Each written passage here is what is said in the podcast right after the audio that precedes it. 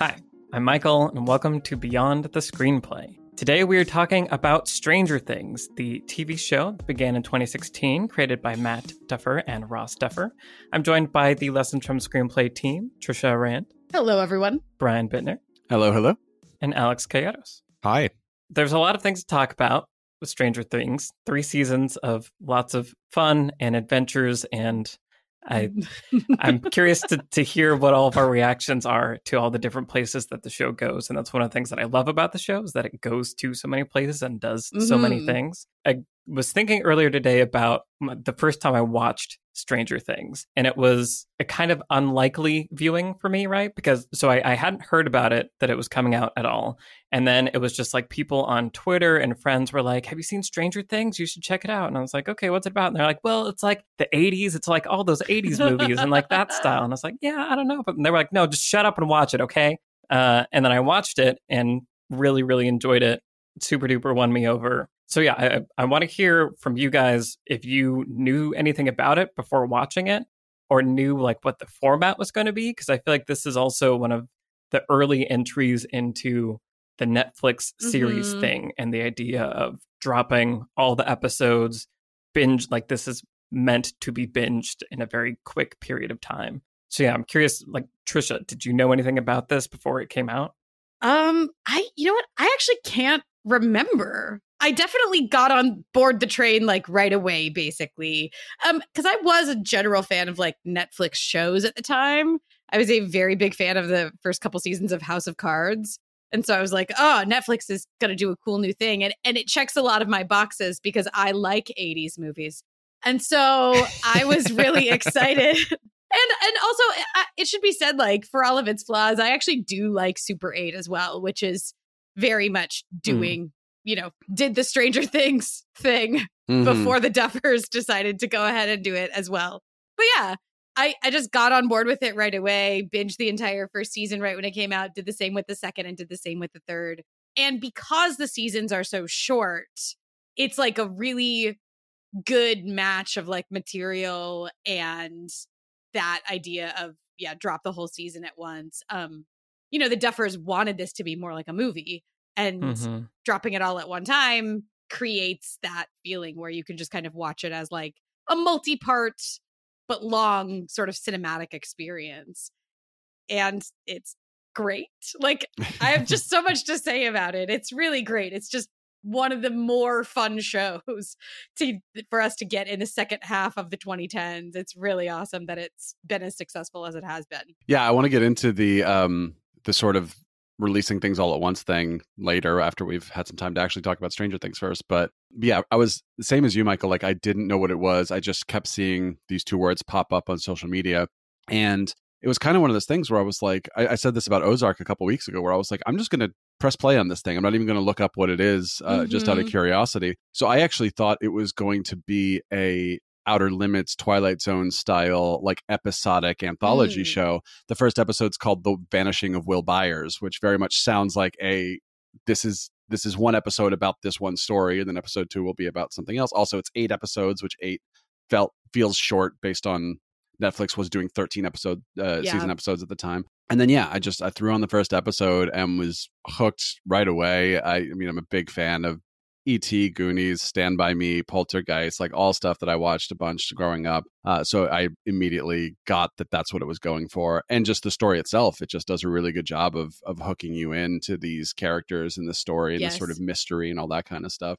So yeah, big fan right away, and then and then yeah, same as you, Trisha. Like uh, season two, season three, just uh, how quickly can I? How soon can I watch it all? Okay, um, you know, have it all watched by noon today. Done. Like Yeah. the the July 4th weekend drop on season Yeah. 3 was the Yeah. move. It was really really smart marketing and right. just smart everything.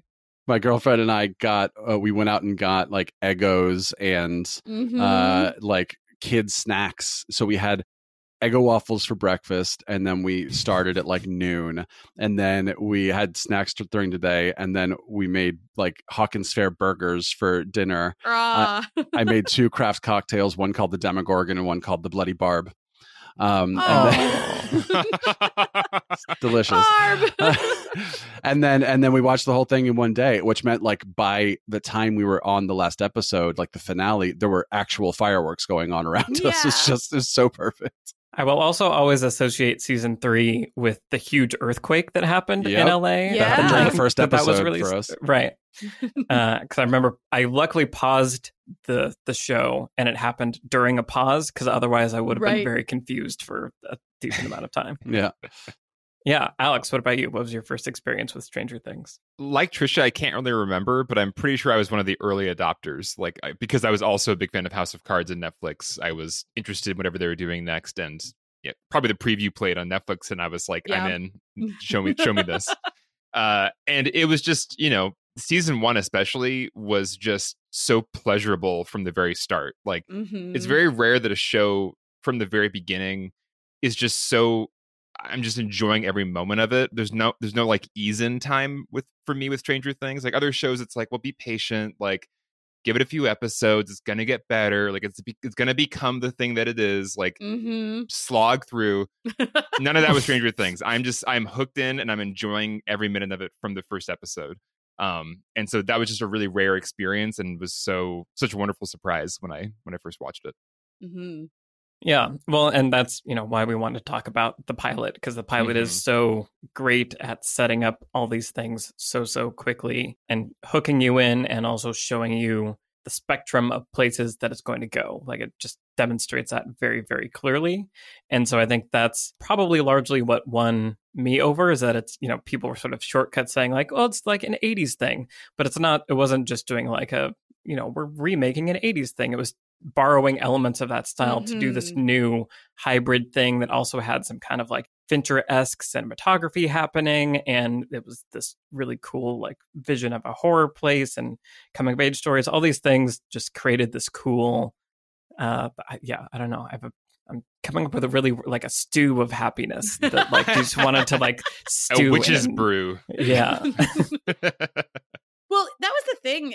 And one of the things that still keeps me fascinated in Stranger Things is the cultural phenomenon that it Yeah. really just became. hmm And it managed to hook people who are not fans of the movies or music or things that it's referencing constantly. You know, if you did grow up in the 1980s or grew up with 1980s films, then the homages and references are going to mean something special to you. But this show managed to get a lot of people who are not fans of that kind of thing.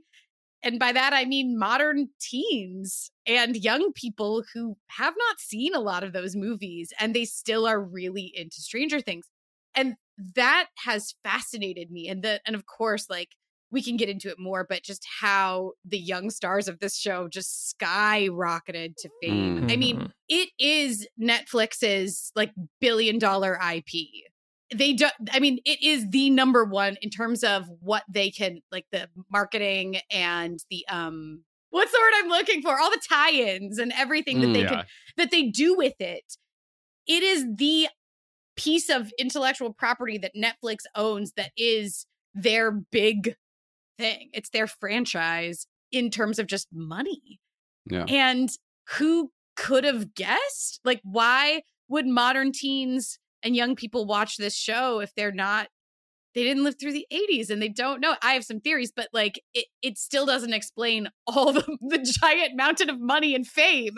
I don't know. It's it's really interesting. Well, I think there's a reason why, you know, even if we didn't grow up in the 80s, a lot of our VHS tapes and the movies that made us want to become filmmakers, e- even if we were growing up in the 90s, like our generation, Mhm. were those Steven Spielberg 80s movies, you know, E.T., all these things that we weren't alive even when they came out or we were just born. Uh, but there's something really special about these adventure films from that time period because of what we, you know, the Duffer Brothers talk about in interviews.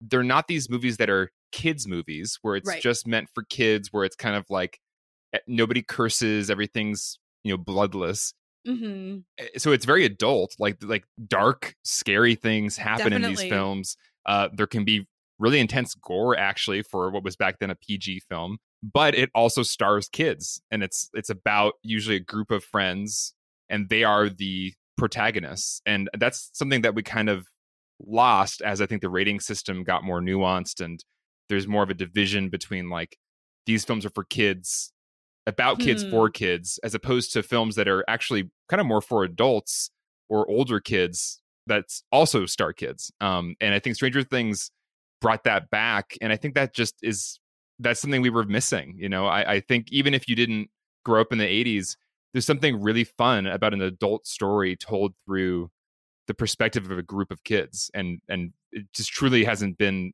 out there as much as it once was in that kind of golden Yeah. Spielberg era. Yeah. Yeah, I think there's um th- there's something about references to where you have to be careful in how you do them. Like, you know, how many times you've you seen a sequel and they're like, "Well, I don't know, I don't trust horses anymore," uh, and it's like this joke only for people who know the Right. previous movie really well or whatever. But it doesn't it doesn't mean anything if you haven't. And I think that like Stranger Things does a really solid job of you know, if you've seen ET, then as soon as you see Will go out to the shed, you're like, holy crap, it's the ET shot because that's a shot you see multiple times through the movie. If you don't, it's a, it's a kid going out to a shed. Like you don't need. It's not like this shot requires you to have knowledge to appreciate it. It's just it's just cinematography happening. It's just filmmaking happening. And same Yeah. with the cast. Like I love you know Winona Ryder, Matthew Modine, Paul Reiser, Sean Astin, Mhm. Cary Elwes. Like if you are a someone who loves that culture of 80s movies and stuff that means a lot to you and it makes this thing feel like it is it feel like authentic and it's a true love letter rather than just borrowing some style. But again if you don't know who any of these people are it's just it's the mom it's the the creepy guy it's whatever you know like it's just these are people in the thing. Now all that being said 80s stuff is just kind of popular over the past decade or so you know and like there are kids Sure. There's been a lot of nostalgia. Right. And, you know, I, I think about this like, you know, uh, growing up in the 90s, when I see like a 15 year old wearing a Nirvana shirt, like my first instinct is like, oh, that kid doesn't really listen to Nirvana. He just thought it was a cool thing or whatever. And I'm like, wait a minute, I listened to Pink Floyd and Led Zeppelin in 1995. like, you know, it's not, I didn't have to grow up in the 70s to appreciate that. And like my friends wore tie dye and like bell bottoms and stuff, you know, like cultures sort of come back into into the picture and stuff. Dazed and Confused is one of the biggest movies of, you know, when I was in high school and stuff. Um, so I think there is that element to it too, where it's just like the synthwave, retro wave music scene has been really popular for the last 10 years. Yeah. Uh, so I think that even if you don't, didn't grow up in that time, you don't get like that true nostalgia, but you do get a sense of like, this is cool. Like this just feels like a thing that I like right now because this is the kind of music that it, that I'm, that have been kind of music and kind of visuals that I've been, that have been kind of in the zeitgeist recently. like one of the most interesting things to me about this whole thing and i ended up writing a whole piece for it um for wisecrack it was on medium um just sort of diving into like why i think kids like stranger things it it doesn't surprise me that the duffer brothers who were born in 1984 um and grew up so they're our age essentially and grew up you know not necessarily living through like the political and real lifetime of the 80s but definitely grew up with 80s entertainment, TV mm-hmm. and film, sort of in the way that we did in the 90s. It doesn't necessarily surprise me that they would think to create this show. And it doesn't surprise me that millennials like us and the Duffers would like it. What does surprise me though is that young people like it. And I, I do think you're onto something there, Bry, which is just this kids like things that are retro. Um, like we're younger than their parents, right? Like millennials Mhm. tend not to be the parents of people who are teens now. And so I think that that's part of it. I also think that you're onto something, Alex, though, too, by just saying, you know, kids like shows that are about kids, like young uh protagonists who are sort of grappling with more adult problems. And it is true that it's not there's like an irony to the way that all of this is presented a little bit, but it's not mean spirited. It's definitely a love letter. It's made with Yes. all of this love Mhm. for these things. And so you can maybe imagine modern like middle schoolers watching it and thinking, yeah, this stuff is corny and maybe it's like kind of lame in its own way. But the show is so committed to it and so loving in the way that it treats 80s like culture and nostalgia that I think it does kind of still really hook you. I don't know. What do you think, Michael? Yeah, I mean, I, I think that it it like you were saying, Brian, it functions whether or not you get the references, and I think um, also like we're saying, th- the stories are about like real kid issues, like you know, Right. Uh, Friendship and growing up. Yeah. right, navigating high school and like sex and like pulling apart and like it's it's dealing with actual like coming of age things in a not watered down way Yeah. Yes, like against yes. this backdrop of a crazy sci-fi horror explosion of craziness so so i feel like there is just there's good drama happening that pulls you in and it's examining a story and the, the kinds of coming of age stories that you were saying alex that we don't really get as much anymore. And it's mixed in with this like loving fun style like you were saying trisha so I, I think it just has a lot of things really going for it. It doesn't require you to have like a certain point of entry. There's lots of points of entry beyond just the style. And i think that's what's really cool. And i think it's also just a really special you know a little bit of like a lightning in a bottle kind of thing where like yeah. the, the cast as we briefly mentioned like the cast of kids is like so much fun and like millie bobby brown is cheating like where did she Yeah. come from and like in, instastar like Yeah. yeah it's just the way it's executed and the fun that just comes from the relationships of all the actors and the kids it just it adds so much more on top of what's already a really good foundation Mm. yeah, I mean, those kids look like they like ran a bunch of 80s like child movie stars through a computer and then like found Right. and just like found four kids who just fit that it's just like it's weird how much they just feel like oh i feel like i've seen this kid in a movie 20 years ago but that's probably not possible but uh yeah i also think that like there's something to be said for if you look at the the filmmaking it is it's modern like they're not Yes. trying yes. to yeah, yeah, yeah. do this sort of like we're going to make it look like you're watching through a VHS tape and all that kind of stuff. There are a reason we don't do certain things anymore in filmmaking, and I think that that like they are borrowing from the 80s, but they're borrowing the the best things, the things that still Mhm. feel modern and still feel sort of quote unquote correct to do. Um, and I think like even the music, like you know, if you look at uh, the the Safdie Brothers, Good Time and um, uh, Uncut Gems, like they're using Oneohtrix Point Never for their soundtracks. It's kind of a similar thing. Like this, this is a kind of music that we in 2020 are used to hearing. It's not like suddenly trying to do this like really wacky thing that nobody's done in a movie for 30 years. It, it feels like modern filmmaking, but modern filmmaking that is borrowing from a very specific era.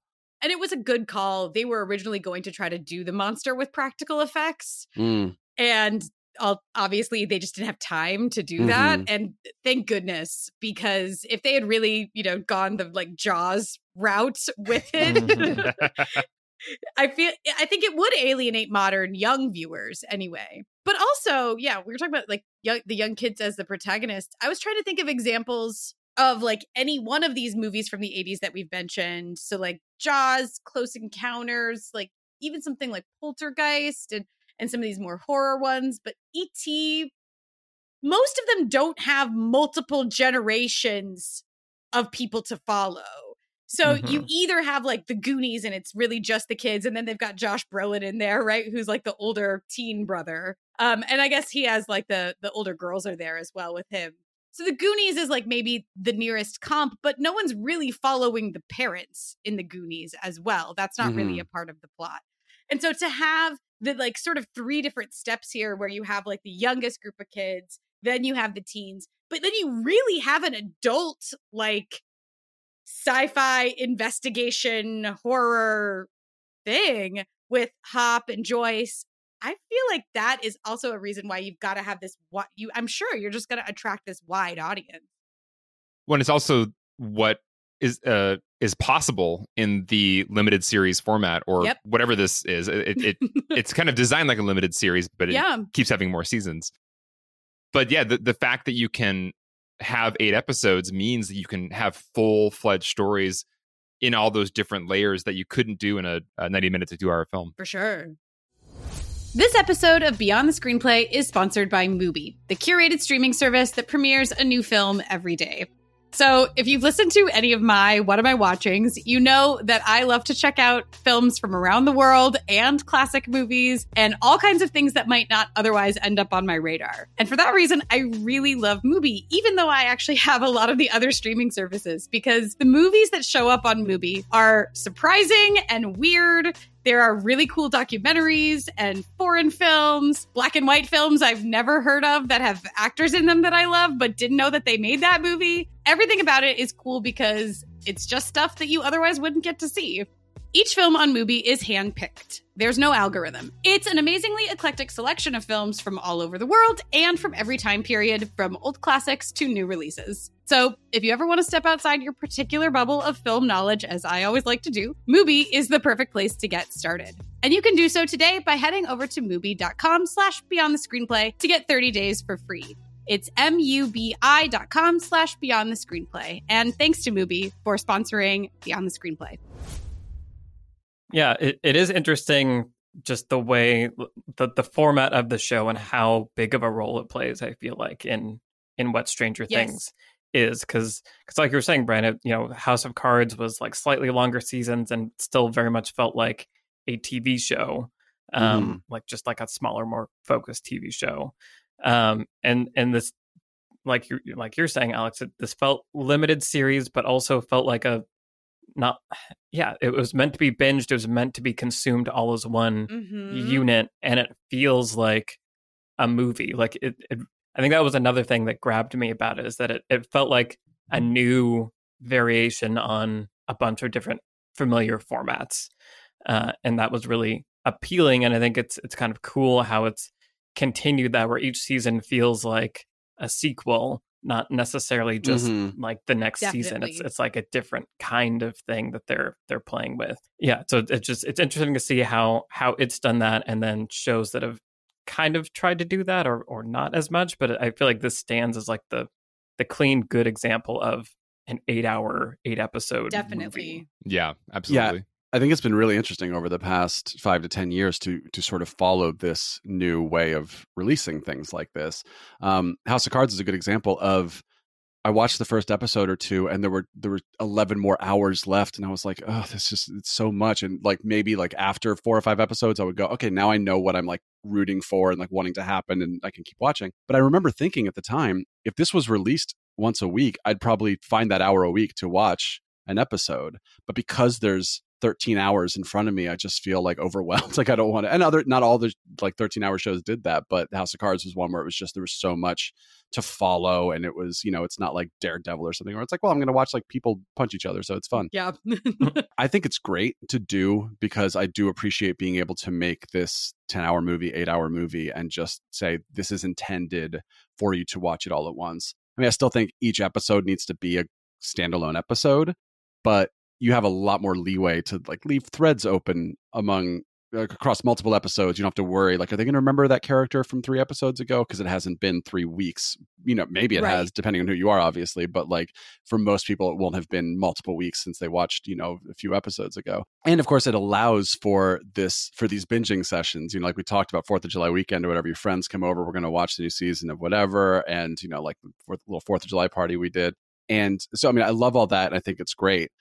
The downside is it changes, it keeps the show from being on your mind for months the way a show that what we're used to with like a show starts in Mhm. September and is, and is on till May or something. Um, I was thinking of The Walking Dead, which is like nobody watches anymore. I don't know how it's still on, but like the the the structure of the seasons was really interesting because when my friends were watching, it, it was eight episodes in the fall and then eight episodes in the spring.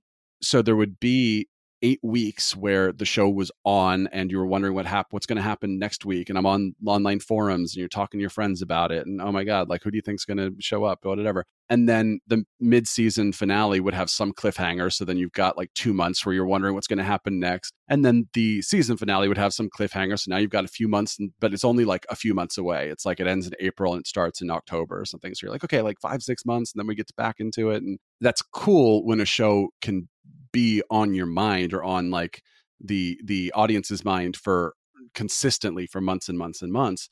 Now the, all that being said so that's obviously the downside to like you you watch the entire season in a day and now you're you're done and it's going to be a year or two years until between like the last episode of season one and the first episode of season two it's going to be a year. Uh, so that's the downside obviously but what a testament to stranger things that given all of that it still did stay in the zeitgeist it stayed on our minds throughout the year even when it hadn't been on in months and months you know i just think that's cool but i just think it's an interesting way to look at how things are released now yeah. What, and I think, as we've been kind of implying, Stranger Things is uniquely suited for the Netflix Yes. Mhm. format, Whereas House of Cards, I don't think always was. You know, like House of Cards is not a show, depending on the season, that was necessarily that enjoyable for me to like binge six episodes in one day because Right. it's like can be very dense and convoluted and It's uh, not that it- fun. yeah, it's, Yeah. it's not always that fun. Sometimes really fun, but Yeah. it, it was you know, it was definitely sometimes I would watch a whole season of House of Cards and really wouldn't be able to tell you what happened for like large chunks of it, you know, because Mhm. it, it became like a weird blur, like a binge blur. Whereas if if I think I had watched some Netflix shows over time and not in that binge fashion, I actually may have retained more information because it wouldn't have been all packed into my brain in this binge session. So it's just interesting because uh, I appreciate having access to all the episodes all at once. Like it's just nice, but there are cultural conversations and just ongoing discussions that aren't going to be had when there's not that like we're all Sunday night going to sit down to watch Game of Thrones or whatever. Right. There were definitely scenes in House of Cards where I'm like, I understand Claire's really upset about what happened, and this person's really sorry about what happened. I'm not sure what happened. some peace talk broke down or something Yeah. from some country. Because I think House of Cards was enough of a TV show, TV show that they had to start making the episodes while they weren't done writing the Yep. season. Right. So it still had that TV show problem where they didn't know exactly what was happening. Whereas eight Mhm. is still a lot, but is more manageable to start on episode one and know what episode eight is, is going to be and have the arc of that, you know, the movie, the movie arc spread across those eight episodes a little bit more. And so I think that's an important distinction too. And it is interesting. I think in our Game of Thrones uh, podcast, we talked a little bit about whether or not that final season of Game of Thrones would have been better if they just dropped it all at once. Because I think Right. the cultural conversation can be really, really great, or it can right. amplify.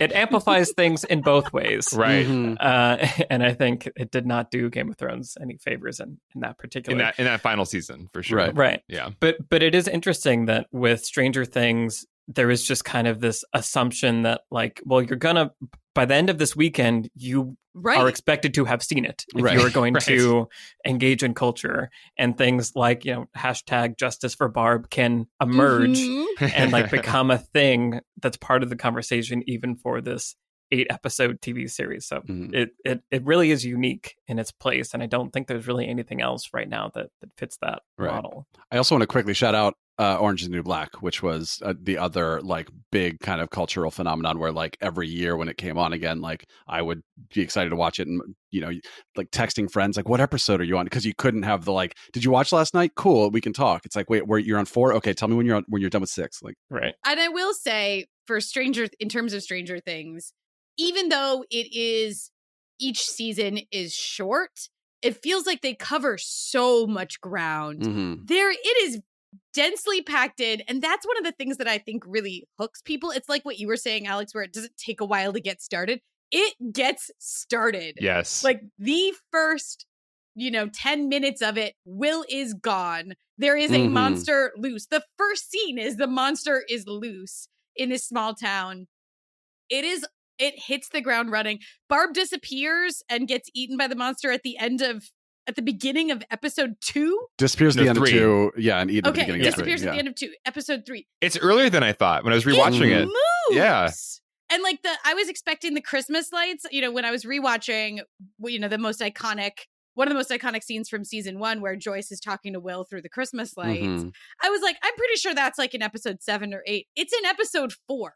Mhm. Of course, which we can get into later, but not just the um plot, but the development of the ideas as the premise continues to be explored. It's really quickly like explored and pushed. And this is actually less true of season 2, but seasons 1 cuz season 2 is is more it's really interesting. Season 2 is doing a lot of really good character work and a lot less plot than seasons 1 and 3. But Mhm. seasons 1 and 3 are doing a ton of plot, they're doing a ton of character work, but they're also exploring ideas, creating iconic images and pushing the premise out and out in every single episode, they move really quickly. Like I actually think dollar for dollar, I probably like season three the most, or I just I have the most fun watching season three because it is more fun. Like it's Mhm. trying to be because it's the summer one.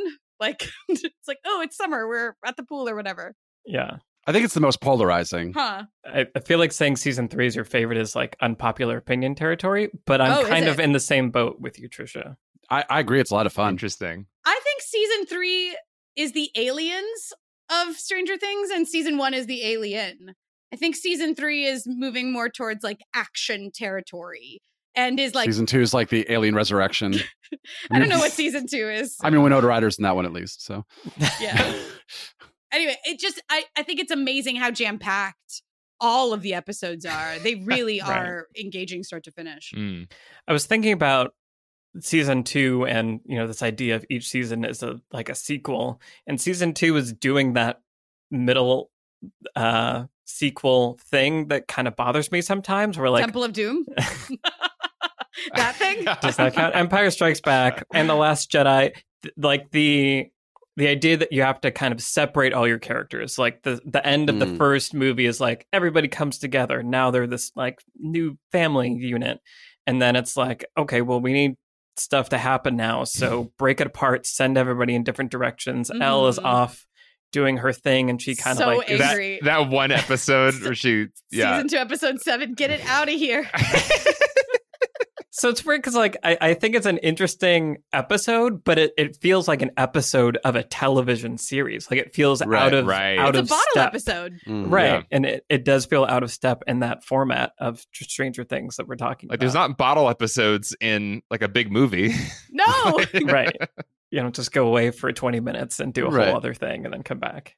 but I do appreciate that it that it has taken the risk to make each season different. So yeah. it would have been easy to make season two just feel like more of the same, but instead they they did what you were talking about. They introduced new characters, they make people be separated and stuff. And then if your whole thing about your show is like we're going to release it in October and it's like Halloweeny Mhm. and dark, like how ballsy to be like actually season 3 is going to be released on 4th of July and it's going to be about like a fair, you know? And I just think like that was so cool just to just to have the aesthetic of your show, the the like underlying aesthetic is the same but the the surface aesthetic is totally just like more daylight and more just like fun and running around and that kind of thing and i just think uh, you may not like every choice they make but i certainly think it's better than just trying to try to like hang on to the thing that you did last time and just try to do it again but now it's now there's more of them or now it's bigger or whatever you know The pool setting in season three turns out to be really menacing.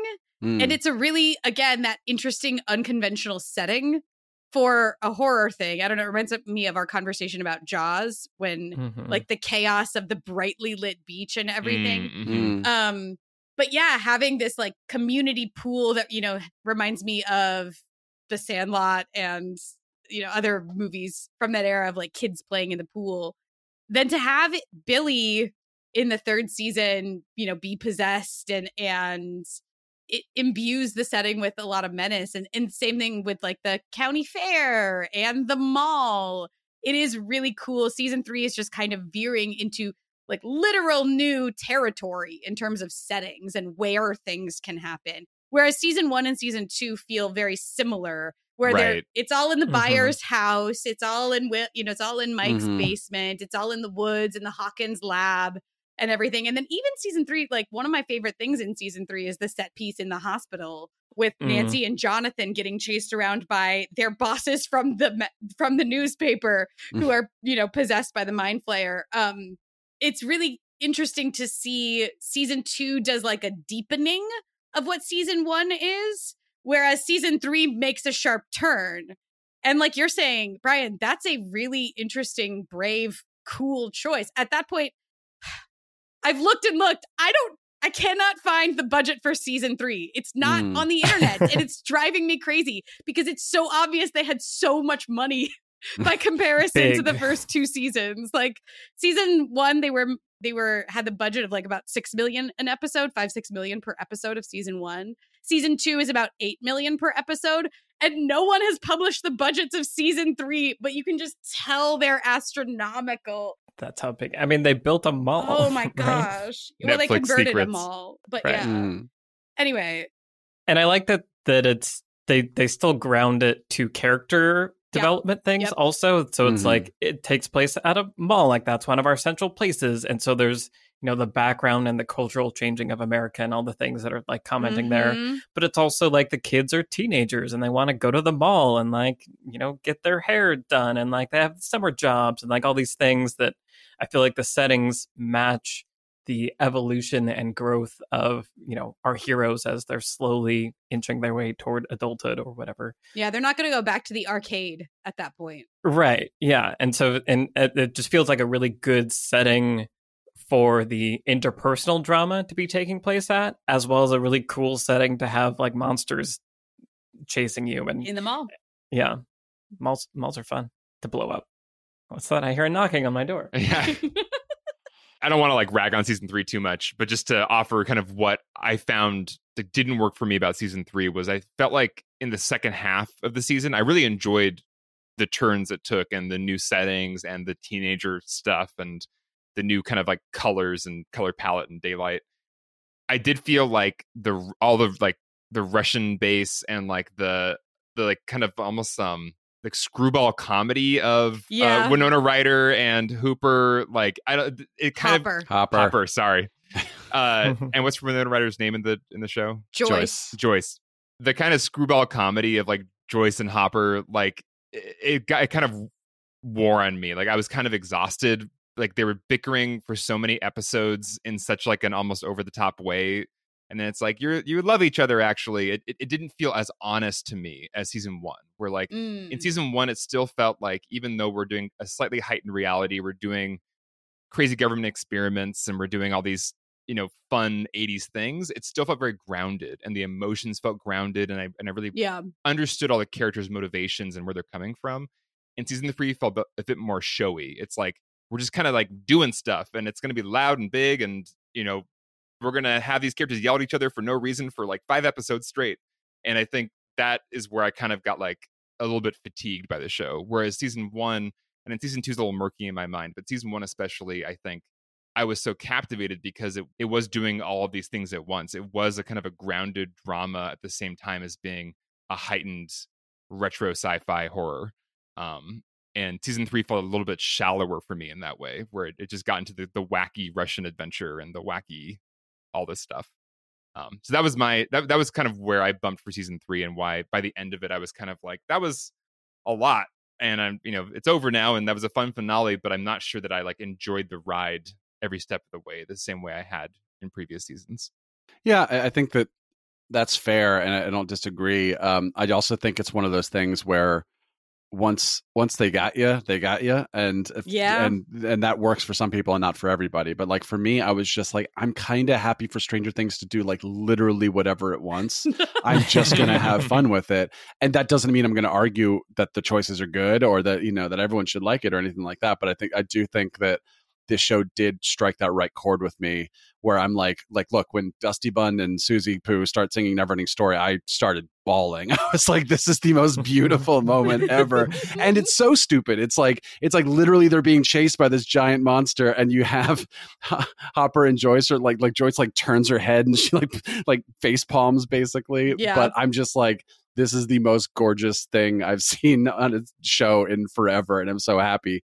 But again, like it's tonally bizarre to suddenly in this like very dire we all might die moment we're going to have like a little musical number. So i agree with you alex that it, it is a little it is more showy and less grounded but it's also one of those things where i'm just like you took you took this chance that i was going to love this and i did and not everyone's going to. But like those are the moments that can be the most beautiful sometimes is when you do do do that thing that for 20% of your audience they're going to lose their minds It's a bit of a tightrope walk in terms of actually hitting the emotional core of the characters here because obviously the show is doing sci-fi and action and horror and it doesn't leave a lot of often those genres don't leave a lot of room for like real character moments um you know when it comes to themes like family and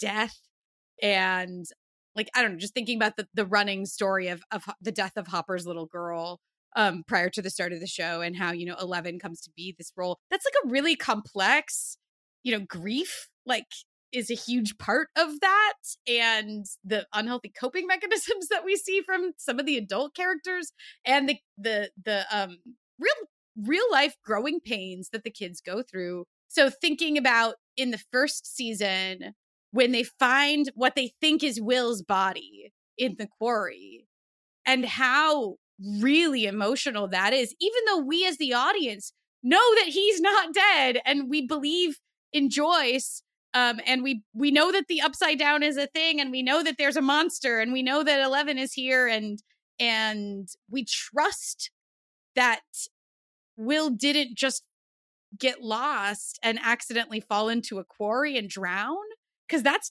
really dark. I feel like that is a really perfect encapsulation of where the show kind of goes at its best, where it's able to hit on this like human darkness and this human drama in addition to being about all of this like you know extraterrestrial or sci-fi or whatever stuff and season three because it is playing so fast and loose with a lot of the like cultural I don't know. I was gonna say zings and zaps. I'm not even sure what that means. that sounds right for season but three. right? Yeah. Isn't that how season three feels? It's got Yeah. all those zings and zaps in it. Um, but in as much as it's hitting all of those as hard as it can, and doing the thing you're talking about with like it's the funniest season easily, right? It's just sort of Mhm. the goofiest season.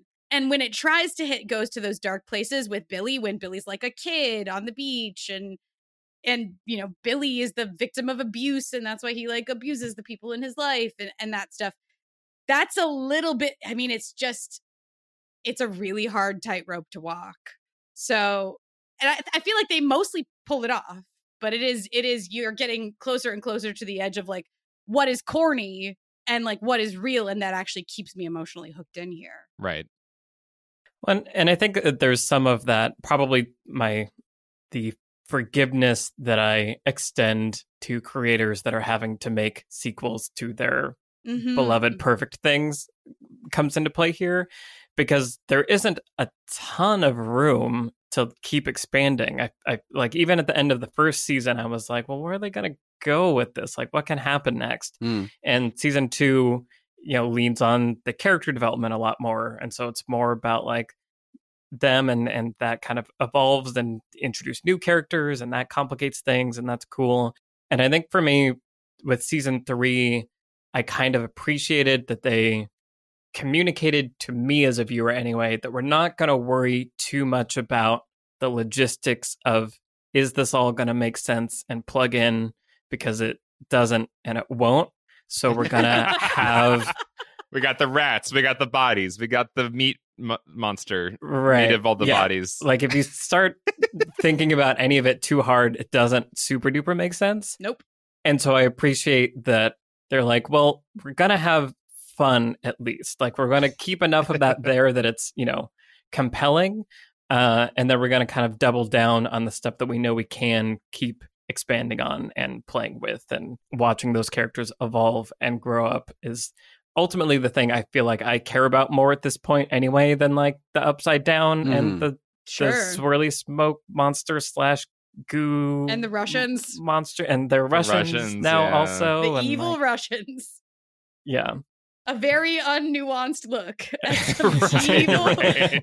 at some evil Russians, which made sense in 1985 and kind of doesn't now. I mean, it's it's the very much the like '80s Russians. You know, Yeah. Right, they- I guess they can get away with it because they're just they're doing the retro '80s thing. yeah, it's Red Dawn, basically. and kind of Rocky Four and kind of the Terminator, like weirdly. Right. Right? Yeah. Season three has like the Terminator guy. yeah. Hey, it's Kaley Cuoco for Priceline. Ready to go to your happy place for a happy price? Well, why didn't you say so? Just download the Priceline app right now and save up to 60% on hotels. So, whether it's Cousin Kevin's Kazoo concert in Kansas City, go Kevin, or Becky's Bachelorette Bash in Bermuda, you never have to miss a trip ever again. So, download the Priceline app today. Your savings are waiting. Go to your happy place for a happy price. Go to your happy price, Priceline. One of the things you were saying earlier, Trisha, about season one and how they waste no time and every episode is like pushing the world further and further. Like they pack so much into each season. They don't they don't leave a lot of stuff, you know, for the future. Like it's like they're telling a full story right now, right here. And even season two, it was kind of funny how it's like poor Will is just once again the vessel for the upside Mhm. down. Like he Yeah. becomes like a basically a body through which like dark stuff happens. Um, it's, That kid just- is so good. yeah, Yeah. Yeah, he is. but um, Everyone is. yeah it's like season one is such a perfect package you know it is it is it's a full complete movie that has everything i want in this kind of movie and so it's hard it's like yeah there probably is no sequel that's going to please me because season one already gave me exactly what i wanted and so every sequel is now going to be something else kind of a spin-off on whatever the origin was but it's not going to be the thing that i definitely 100% love through and through which is season one Mhm. um, so that's just what it is, and I, I I can appreciate and enjoy these weird spin-off worlds as they keep going because they're going to keep going. Yeah. It's interesting. Season two becomes almost like an exorcist version of like a horror movie instead of Mhm. I mean, it's still definitely a monster thing because they have this demodogs Yeah. um, that are everywhere. the Demodogs. yeah, exactly. But yeah, it, that's I guess that's what I mean when I say that season three is like the aliens, where the mystery part is kind of gone. Mhm. Like, there's not Mhm. really a mystery now about the upside down. What is it? What lives there? We know it's the mind flayer. It's totally evil, and we also know the way to beat it. You close the gate. Like that's there's there's one way to do it. they and keep closing it. to yeah. close the damn gate. Right. They just keep closing the gate. So yeah, the that's what I mean. I guess you know, just agreeing with what you guys are saying.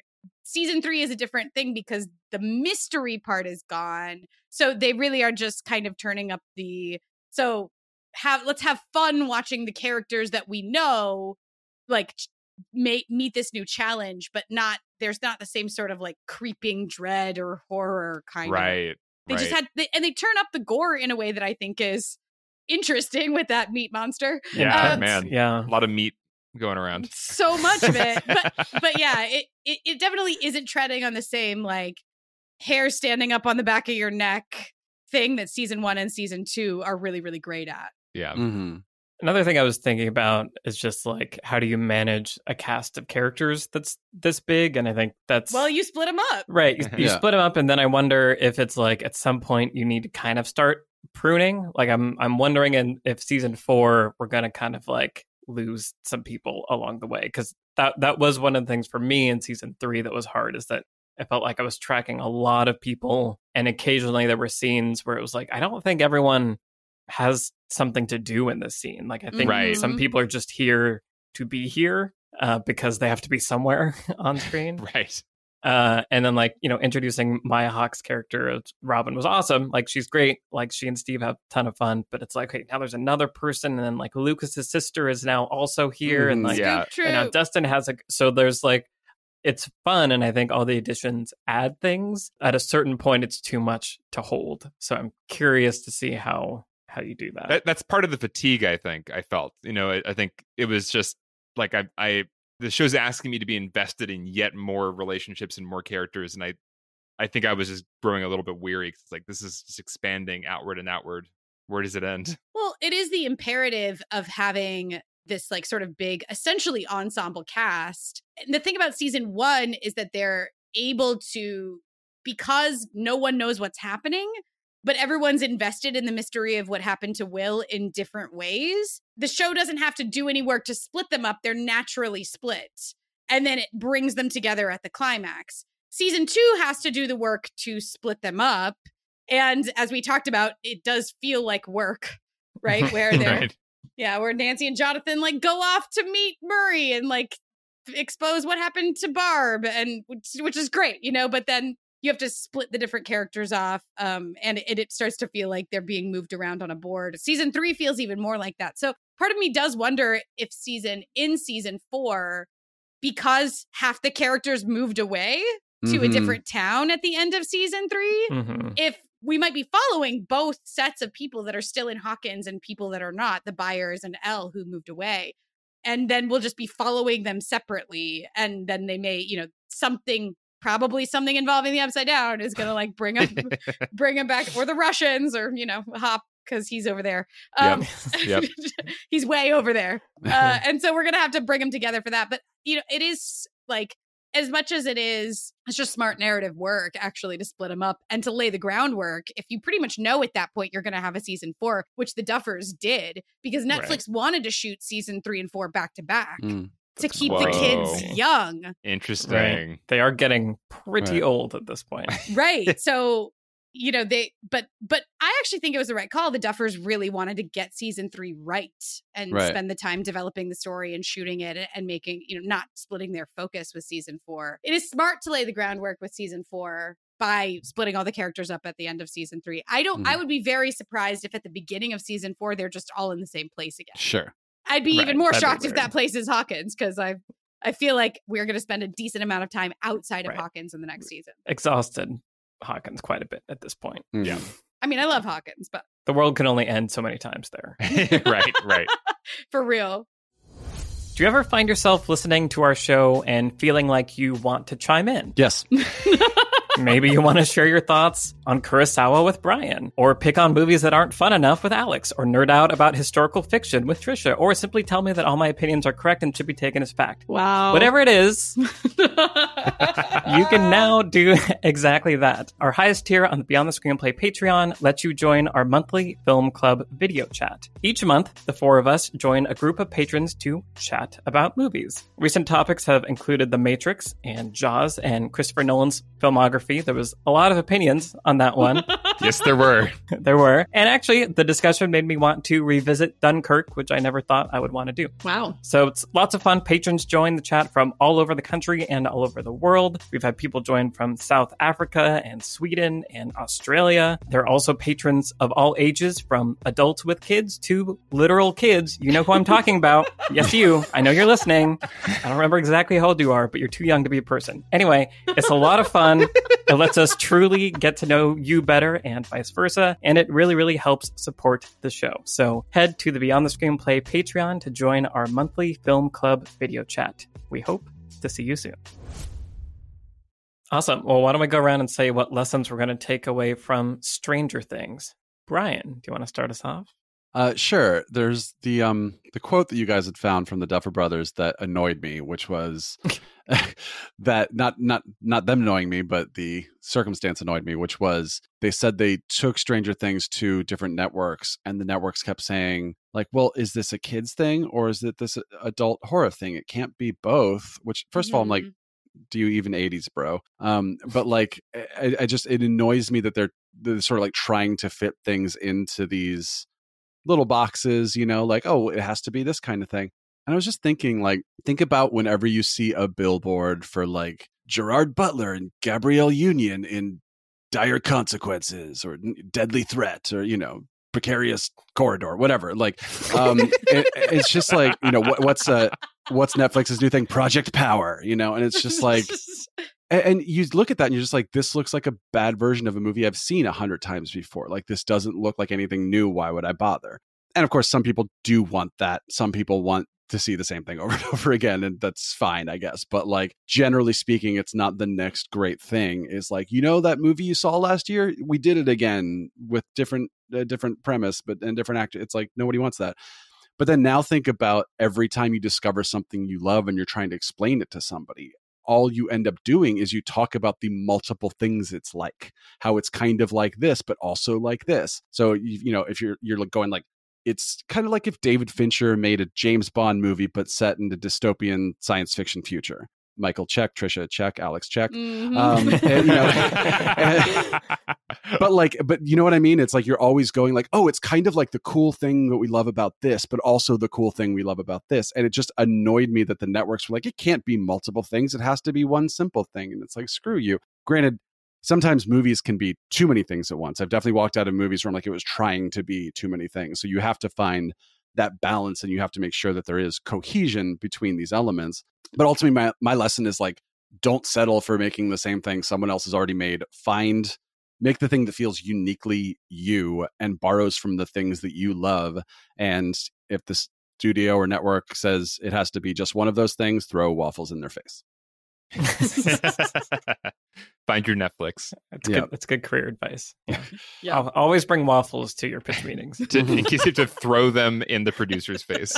In case you have to pitch them in the producer's no. face. Ah. I don't know why the Stranger Things theme kicks in there, but just felt right. It's the mic drop. awesome, Alex. What about you? So we kind of mentioned this earlier.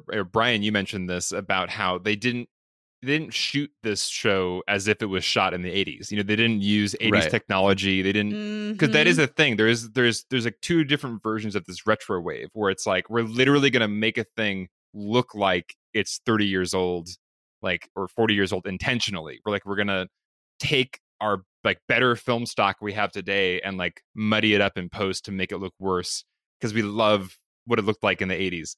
And there's a time and a place for that. Like there's there's some fun like music videos or just like there there there are reasons to do that. I think that it's so much more interesting and so much more engaging and entertaining to do what the Duffer Brothers did, which is they they managed to make a thoroughly modern show that is their own style, that is their own voice, while integrating their Mhm. nostalgia for this era of film. And I think that's just so much more interesting and so much more accessible. There's things like we talked about in our rants uh, for patrons on Once Upon a Time in Hollywood. There were elements of that film that really only had meaning if you were clued into the cultural or Mhm. the references that were being made in that film. They were, they were essentially meaningless if you did not have access to those references. Mhm. Whereas this film has all those references, or film series, but it feels like a film. Stranger Things has all those references built in for people like the Duffers who love that era of, of cinema. But you don't have to know a single reference. I'm pretty sure my husband doesn't know a single reference in in this series, but he loves Stranger Things, and it's because it's a thoroughly modern, entertaining, great show. Yeah. So, so I think it's just a great lesson because I think there's so many people that do have a nostalgia for the 80s and 90s, especially in our generation. And I think there's a temptation to just think that if I make a thing like there is there is some kind of value in just making something look like it was made in that time. And I think it's much more interesting to do what the Duffer Brothers did, and much more uh, enjoyable by much more people than just people who are also as nostalgic as you are for a very particular thing. Yeah, there, there's like a a thing that happens sometimes where someone will say, I'll say like, I'm not a big fan of musicals, and they're like, oh well, you should see this musical because it's a parody of a musical, like it does all the bad things, and I'm like. So you're saying it's still a bad musical? And they're like, yeah, but it's funny. And I'm like, right, but I don't want to watch that. Like where you're trying so hard to be the thing that you just end up being the thing. And I'm like, right, but if I don't like the first thing, I'm not going to like the. right. So yeah, it's, it's exactly what you're saying. And I feel like that's how you push the medium forward also. Like, I think that's probably what irks me sometimes is like, well, we already did that. Like we don't let's not just do it again. Let's find a cool way to identify what was great about that and apply it to where we are now and like take a step forward. It's like if if I want to watch a movie that looks like it was made by Steven Spielberg in the 80s, I, I can probably just go watch a Steven Spielberg movie made in the 80s and it would probably Right. be, be better. We have Right. those. yeah. Yeah. Yeah. There's there's a self awareness to Stranger Things that makes it Right. palatable, Mhm. right? Yeah. And and just once again a modern sensibility from the music to the editing to the cinematography. Like it's not it's not pretending like this was made 40 years ago. Mhm. Mm-hmm. There's also uh, this is a tangent for another time, but I've been thinking a little bit about the 80s and the nostalgia thing and there's there does seem to be a weird kind of cyclical a lot of the things that began in the 80s have reached their full maturity now and so like the sort of synthy electronic music that was in then that was new like is like we're still doing that like there's still a place for like that te- the t- i guess it's the technology that began in the 80s that influenced a lot of culture has reached its maturity Mm. now ish along with kind of our generation and so like video games and music and Mm. like camera technology and like all these things have kind of all like matured and i feel like that that also lends just like a an extra specialness i think of like why the throwback to the 80s stuff works so well It's like the origin, right now the origin of all the things that are such a part of our lives. in some ways yeah but maybe that's just because i'm was born in 86 and that's what i think i don't know um trisha what's your lesson all of this actually ties into my lesson, which is sort of about the iconography of American cinema. Ooh. Um, I like said it anyway. Uh, but I was thinking it. Yeah. good. It's interesting what you guys were just talking about has to um reminded me just of the decade of the 1980s, 70s and 80s, but really how um cinema was basically being American cinema especially was being dramatically reshaped by you know particular filmmakers um and we've talked a decent amount about blockbusters and what those looked like and meant and high concept movies and and what those looked like and meant and so that's really what people were studios were spending their money on in the 1980s and the thing about a high concept movie is it has this iconography to it. A high concept movie is supposed to be condensable into one sentence and um, sort of digestible in an iconic image and so when you think about et what you essentially see is a bicycle against the moon right Mhm. Spielberg is great at this. He's like maybe, you know, one of the best ever. It's a shark fin in the water. It's it's just a striking iconic image. And Stranger Things is really good at doing that. The Duffers did a spectacular job at lifting these images and and often in the same way that Spielberg did, which is take something familiar to us and put it somewhere new or make it like dark or sinister right? So that's the thing about a bicycle against the moon is that a bicycle is not supposed to be in the sky. It's it's some it's an object that's instantly recognizable but where it is awakes our imagination and the duffers are great at this. Christmas lights. um christmas lights exactly that or Waffles, blonde wigs, and pink dresses. Like you put those three things together, done. a baseball bat with nails through it right it's Right. like they do a really really good job of knowing how to put the ingredients together to make an iconic image and it has to do with that mixture of familiarity and like newness that being said i won't spend too long on this but i also think that's the same reason that the redemption of steve harrington is one of the best things about this show Mm. because they introduce him as something familiar and then they lift him out of that into newer places and newer places his role starts to like shift in a really iconoclastic way where he's moving into different spaces where he starts off as just this douchebag boyfriend that jock that we're supposed to hate and then he moves in season 2 to be like this completely different unexpected character and ally. Even by the end of season 1 he's he's doing something different. And i think when you think about what shows and, and big high concept movies do at their best they give you shorthand for something that you recognize and then they put it somewhere totally that you don't expect it. And i feel like they do that with with Im- the duffers do that with images they do it with characters as well steve's the, the best example of it that i can think of Well, rewatching season one, I also appreciate that Steve is like, yes, he's a dick, and yes, he's that douchebag boyfriend, but like he is like there are moments where he is caring, and there are moments where he's smart, and that so it's not this complete 180 to turn him into like a a good guy later on because Right. it feels like he isn't just this two dimensional like douchey boyfriend that he is just there so we can have you know uh, Jonathan punch him in the face at the end and run away with Nancy or something like that. You know, he's there. He's more of a of a well rounded character. Yeah. And I do wonder, I know that the Duffers have said that the roles were being cast as they were writing. And so that the the young actors especially that they ended up casting did bleed back into the roles or they helped to shape where the characters went. I wonder how much Joe Keery and just how charismatic and interesting he is like managed to affect what what happened to Steve Harrington Mm. um throughout the course of this series but yeah it's it's really interesting and um that that spirit of the 1980s i feel like that's what's coming through Yeah, for sure. And his chemistry with the kids, especially Dustin. It's just, Oh, yeah. so Yeah. good. What Just a like, joy. let, let them go. Let Yeah. them go and be extremely entertaining. yeah my lesson is sort of we talked about earlier of this idea of um, having storylines with different groups of characters that span these different ages. Like I think the more we've we've talked about that, the more I've realized that that is a really interesting thing that not a lot of shows do. So we, you know, you have the adults and the teens and the kids. And uh, a good friend of mine just finished watching Dark last night, and so I was talking to him Oh, about boy. Dark.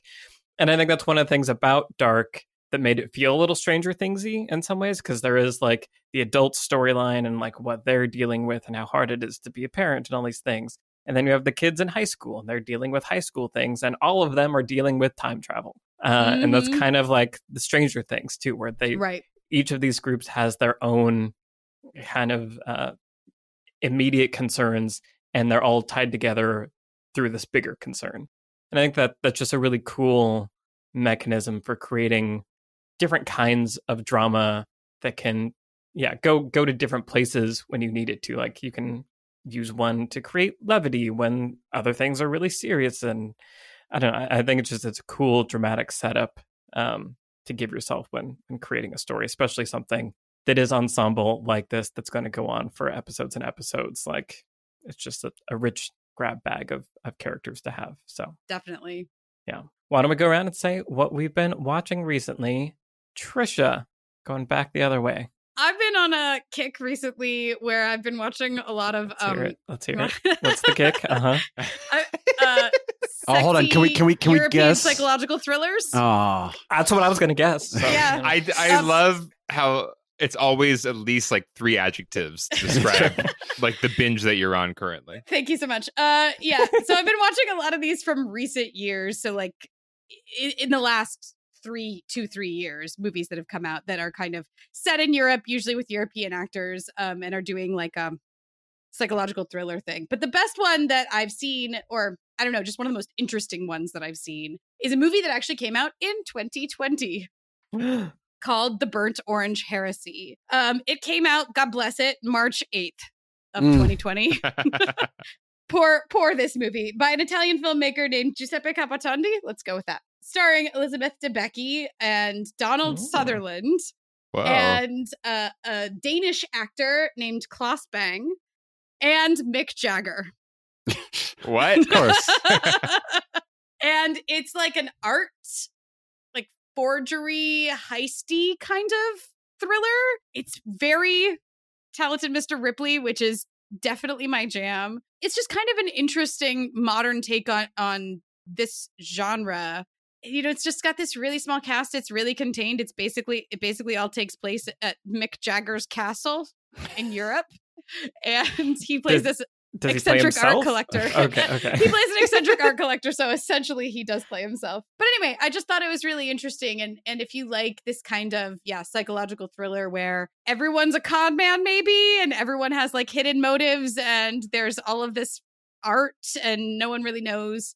You know, there's a debate about what is forgery and what is genius, and what does it mean to be perceived by the public as being a genius? And and there's all these different you know motives and everything like that. I don't know. It's just it's a really interesting movie that i liked and felt it it's certainly not perfect but didn't deserve to get buried under covid all the way as much as it did. Sounds like a movie Michael would like. yeah. March 8th is also my dad's birthday, so I think there was a lot of attention put to that too. ah yeah it, it definitely right. got lost in, Yeah. in the celebration of your dad's birthday brian Alex, what have you been watching? Uh, so we've been watching the Netflix docu series Challenger: The Final Flight about the Challenger explosion. Oh, um okay. very interesting especially you know it happened like i think it was like the year before i was born it, it was it's such a fascinating look at what that cultural moment was because Mhm. up until that disaster um there was this amazing like uh, acceleration of space flight and we're going to send up you know hundreds of flights per year. We're going to start taking civilians up into space. Like there really was this vision of like a spacefaring future just right around the corner. And you know this was this moment that was highly publicized because they had a teacher a civilian teacher on board the challenger for the first time ever. So it was one of the most widely watched of those like mid 80s uh, launches yeah. and the and the trauma of that event is like such a cultural moment. Um so yeah for somebody who wasn't you know alive and conscious during that cultural moment it's, it was really interesting to kind of see the context around it and also get the human story of the astronauts that were on the on the challenger. So not you know not like a fun watch but really interesting and really good context for like what happened to our aspirations to be kind of the space faring civilization people were talking about up until that launch of like kids have to be educated about space because they're all going to be on space stations like when they're adults like people were really optimistic about the future of space travel and this and just shows how one moment can change everything. So Mhm. very interesting. Brian, what about you? What have you been watching? Uh, I will see Alex's uh, Netflix docu series um, and raise him a high score appropriately to Stranger Things. The I have watched that. wow, nice. It's great. Yeah. It's about the history of video games. correct. Trisha, why don't you tell everyone what I've been watching? Trisha, you watched a thing about video games? I did. It's really cool. Brian, tell him about it. I will. Uh, I'm excited. Um, yeah, it's it's about the sort of the origin of the video game industry, like creation of Space Invaders, Pac-Man, Doom, the Nintendo Sega War, like all that kind of like early 90s, late 80s kind of thing. And it's really fun and quirky. It, like it's very unashamed of just having fun with like they'll get the the interviewees to like do little skits and stuff and it's, it's like awkward but in just an adorable way and they have they do these retro graphic montages that are so cool so someone will be telling a story about like well i had to go to japan and da da da and then you see what i thought was like i'm watching footage from a video game but it's like oh no they made this like super nes style montage to show this guy going off on whatever adventure he's telling you a story about which is just really cool. And uh, it does a really surprising and cool representation thing too, where it's like highlights a lot of people from different like marginalized communities and shows the impact they've had on the birth of the video game industry, which was like just kind of like totally unexpected. You're like, oh, okay, I'm going to watch a bunch of like old white and Japanese men doing this thing. And suddenly you're like, oh, here's this like trans woman who won the Space Invaders uh, thing and this gay black man who like had this huge impact on, you know, it's just like, it was really neat to, um, to see that kind of, and of course they talk about how, what it means to them to, to like be able to play a game and sort of see themselves Mhm. you know represented or see them or be able to sort of like escape from like issues they're having and that kind of thing so yeah that was just really sweet and unexpected and then as a digestif we watched the wizard the 1989 movie with Fred Savage, Jenny Lewis, Christian Slater, Beau Bridges about a child video game prodigy who travels to California to compete in this big tournament, which a movie I had on VHS and loved as a kid. And my girlfriend and I were both like 10 times during high score. We're like, oh, it's like The Wizard. Oh my God, this is like the exact scene in The Wizard. so after we're done, we're like, I, should we watch The Wizard? Yeah. And it's basically a giant commercial for Nintendo, but I don't care. It's just like, it, it actually surprisingly held up for me. Like it's actually an engaging movie that's not terrible. like it didn't have the best reviews or anything, but I'm like, no, this this holds up. I care about these characters. I'm totally on this journey. Uh, so I was very surprised at how watchable that was. So go watch High Score and then watch The Wizard immediately afterward, and it will blow your mind. Amazing. That's really funny. Michael, what are you watching? So I recently revisited The Curious Case of Benjamin Button, and I Mhm. did so for uh, my a, uh, appearance, my guest appearance on our good friend John Eastridge's show Missing Frames that we have now all been on multiple times, where you go and thus far it had been he makes me watch a movie that I haven't seen before, uh, which was The Exorcist, yes, which was actually not that bad ultimately, but I was apprehensive going into it. So for this one, this was like the one David Fincher film he hadn't seen, and it's kind of culturally known as like the bad David Fincher film. And I've I've always liked it. I've never upheld that it's a perfect movie by any means, but it's one of those things where I feel like I watch it and have an experience, and then I hear from other people that watched it, and I'm thinking like, did we watch the same movie? Like, why do people hate this so passionately? Anyway, so it was a very uh, cathartic conversation, I will say, that I had with Sean. Uh, and it was cool to have him go into the movie with an open mind and talk about it and all the themes that it explores and why I think it's really special in the Fincher filmography. And like I was basically trying like not to cry the whole time. So like it was a really enjoyable, cathartic, emotional conversation for me anyway. So we'll we'll have the link to that in the show notes. But Well, that you Yeah. made me want to watch the movie again just so I can listen to your podcast. I feel like we should have a conversation about the themes that explores and and kind of frame it a little bit and then go and revisit it. Oh, it has to be framed before I can watch it. Apparently. I, don't- I don't think you have to, but I think it. I think it helped. I think it helped Sean. I think. I think the way we we talked about it before he went and watched it on the show kind of helped. Okay, so you Uh, groomed frame him to like it. No, not at all. I think I. I think I groomed him to have an open mind, cool. which I think is important. Huh. That's good. Also, Panic Room is the bad David Fincher movie. I love, I love Panic Panic Room. Brian. It's so much fun. All right. Uh, More conversations about bad David Fincher movies. If they exist, do they exist? Stay tuned, everybody. Well, this has been our conversation about Stranger Things. Beyond the Screenplay is produced by Vince Major. Our editor is Eric Schneider. I've been joined today by the Lessons from Screenplay team, Trisha Arand, Brian Bittner, and Alex Calleros. I am Michael Tucker. You can find all of our Twitter handles in the show notes. Feel free to reach out and say hello. Thank you to all the patrons who support the show and make it possible. Thank you for listening, and we'll see you in the next episode. Bye, everybody. Bye. Bye.